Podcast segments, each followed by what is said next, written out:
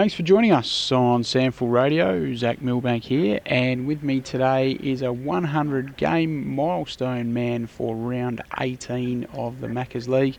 It is Sturt midfielder James Battersby who will reach his big uh, triple figure feat against the Bloods at Peter Motley Oval on Saturday. James, uh, you must be really chuffed, I guess, to have your name etched onto the number 23 locker at Peter Motley Oval. Yeah, it's a big honour. I don't think I'm. I've played 100 for Sturt yet, so I think that's the criteria for the, the name on the locker. But uh, all in all, to play 100 SANFL games is a dream come true. I didn't think I'd ever get there when I was younger boy watching Sturt play when I was 13, 14 years old. Mm, no, yes, you're too true, mate. I was getting ahead of myself there, and uh, you that's to come, uh, not far away, because obviously you played uh, the 18 senior matches with the Adelaide Football Club when you were a rookie uh, back there in 2014. But we'll touch on that a bit later. Um, but uh, as far as I understand it, uh, there was a very close pro- possibility that you were a red leg because uh, you played all your junior footy with Payneham Norwood Junior Football Club, which obviously we know is a very strong feeder to the Norwood Footy Club. But uh, as I understand it, you're a couple of hundred metres, uh, in fact, outside of the Norwood zone and just in Sturts.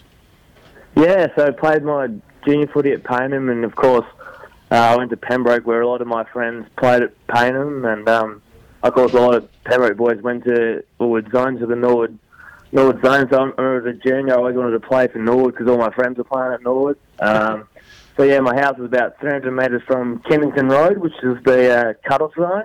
Mm-hmm. Um, but as I said, played all my juniors at Norwood, uh, Payneham, but uh, went through the under 13s, 14s, 15s at Sturt, and obviously made made friends through the ranks there. So once uh, I got a bit more mature, I, I started to love Sturt and hate the legs as I do now. yeah.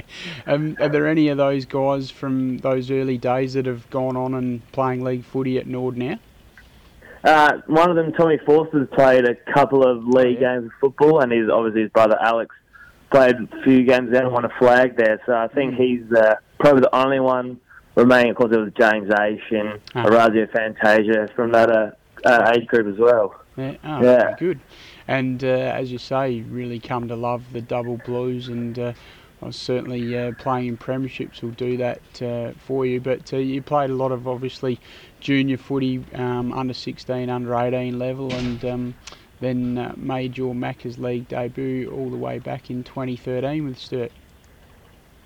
Yeah, it's, it's a while back now. I remember um, I got got the call on, on pre-season day in 2013 and uh, trained did all the training. And um, Seamus Maloney was the coach, and he was lucky enough to give me a game in round. I think it was early round three against North, and um, unfortunately had a loss. But it was just an unbelievable experience to play with, mm. to play league footy at that age when I was still at school and I was, you know, still in awe of league players I was playing against and league players I was playing with. It was mm. um, it was a pretty cool experience, and obviously we had the um AFL Crows boys would play him in. So mm. uh, lots of Brodie Martin and Aiden Riley plays like now. Took under their wing, which is a pretty cool experience. Fifth best on the day. Uh, what do you remember of it? Um, well, I think fifth best might have been a token because we lost and the coach was angry. But um, I remember I hit the post with my first kick with my left foot. Um, and that's I reckon that's probably the only good thing I did all day, to be honest. Who did you stand from North? Um, Gordon, who ended up getting oh, drafted yeah. to Richmond that year. Um, I remember we did the review later that week, and I did a couple of things wrong at stoppages, but no, it was a good learning experience. He was a good player. Yeah, he was. He was an outstanding player. Uh, yeah. He might have won the Magarey that year. Um, yeah, exactly. Certainly had a, a, good enough year to get drafted by the Tigers, as we saw. But um, then um, the uh, draft came knocking for you. Uh, rookie listed by the Adelaide Footy Club and uh, spent the year 2014 down at West Lakes. Uh, what did you learn from that experience, James? Yeah, getting drafted obviously to your hometown was a pretty cool experience. I to move away like most of the 17 year olds have to. Um, I learned so much at the Adelaide Footy Club, just both on and off the field, but uh, especially just dealing with the likes of you know Dangerfield, Sloane in the midfield, mm. Douglas. Just feeding off them was unbelievable, and also I played all the two, all the twos footy, so we had Jason Porplyzia and Jarryd Lyons there. It's just to we really feed off. The young bloke was really, really cool, and um, love my time there. And obviously, you wish you could have a time again, stay there a bit longer, but um, mm. no, I still use the experience I've got from there today in my game today. Yeah. What what was the feedback when you did get delisted in the end? Because obviously we're seeing how well you're playing footy wise now at uh, Maccas League level on a very regular basis, and uh, many people, including myself, from external point of view, probably feel that uh, you could have had a bit longer at the level and even worth another punt now. Uh, probably too slow, too short, too fat, all, all, all the above. Um, no, they just said they had a lot of a lot of midfielders like me at the stage, and I was mm. probably on down the bottom bottom ranking of where they thought I was at, which which was fine and understanding. Obviously, it hurt a bit, and mm. I wish I could have done a bit more, but um, the feedback was just a lot of like for like players, mm. and, uh, and I was wasn't in on their top of their radar. Hmm, okay, well, you're certainly um, thriving at uh, Unley now. You really are. Seems like every year you're getting better and better, and you probably still haven't reached reached your ceiling yet.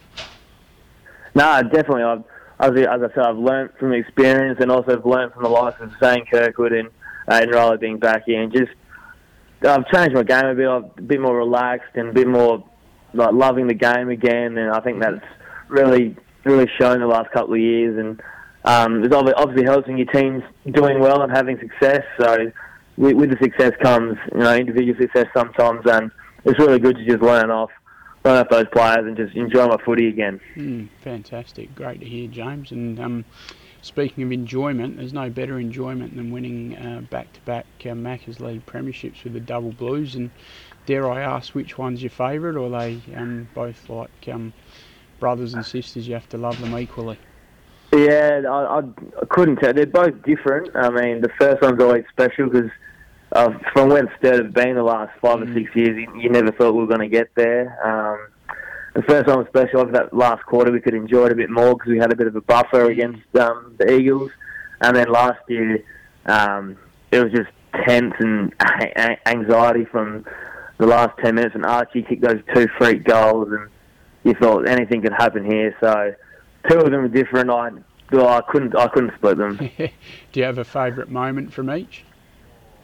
Uh, first one when Zane Kirkwood kicked that goal to pretty much uh, lock it up, um, and probably the second one when uh, Corey Beard dives in the goal square and he's lucky enough to get a free kick and a 25 metre penalty to just give us a little bit of breathing space. Yeah, no, very good. Uh, you're going to cop it from Gruzzy Greenslade, aren't you, for not nominating his goal in 2016? Yeah, well, that was a bit of. I think that was a bit of mean time, me time for Johnny Greenslade. The celebration was a bit over the top, but no, Zane's goal just topped him. Yeah, very good. Yeah, it was certainly that was the real nail, wasn't it, when Zane kicked that one? And uh, I reckon the celebration was pretty huge from all of the Sturt fans in the outer too. Once uh, being the captain that was kicking it too.